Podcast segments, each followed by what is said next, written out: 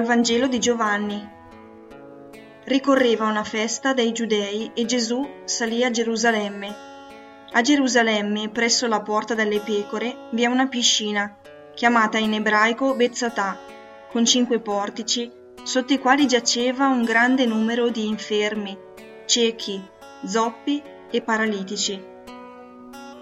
Si trovava lì un uomo che da 38 anni era malato Gesù, vedendolo giacere e sapendo che da molto tempo era così, gli disse Vuoi guarire? Gli rispose il malato Signore, non ho nessuno che mi immerga nella piscina quando l'acqua si agita. Mentre infatti sto per andarvi, un altro scende prima di me.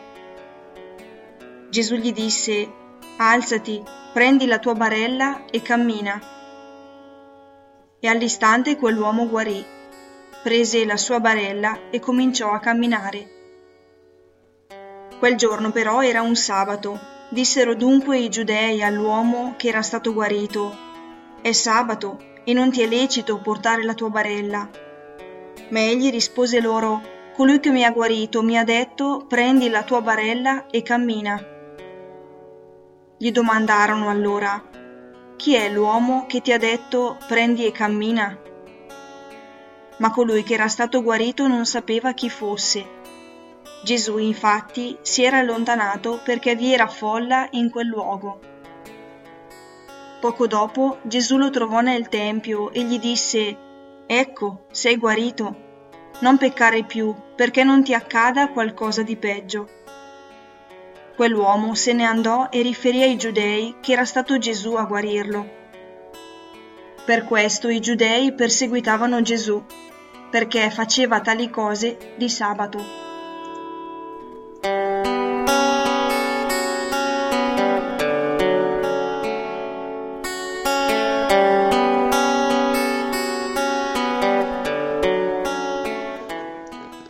Ancora una volta è Gesù che fa il primo passo verso l'umanità, va incontro ad un uomo malato. È lui per primo a desiderare un incontro, a desiderare la guarigione la nostra guarigione.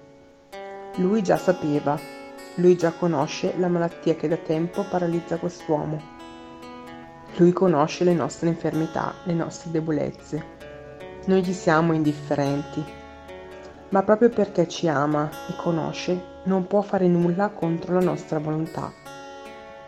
Spesso mi capita di abituarmi alle mie malattie e non desiderare più un cambiamento perché cambiare vuol dire andare a toccare l'equilibrio comodo che mi sono costruita intorno a quella situazione, a quella relazione, anche se mi crea sofferenza. Probabilmente anch'io, di fronte alla domanda di Gesù, vuoi guarire?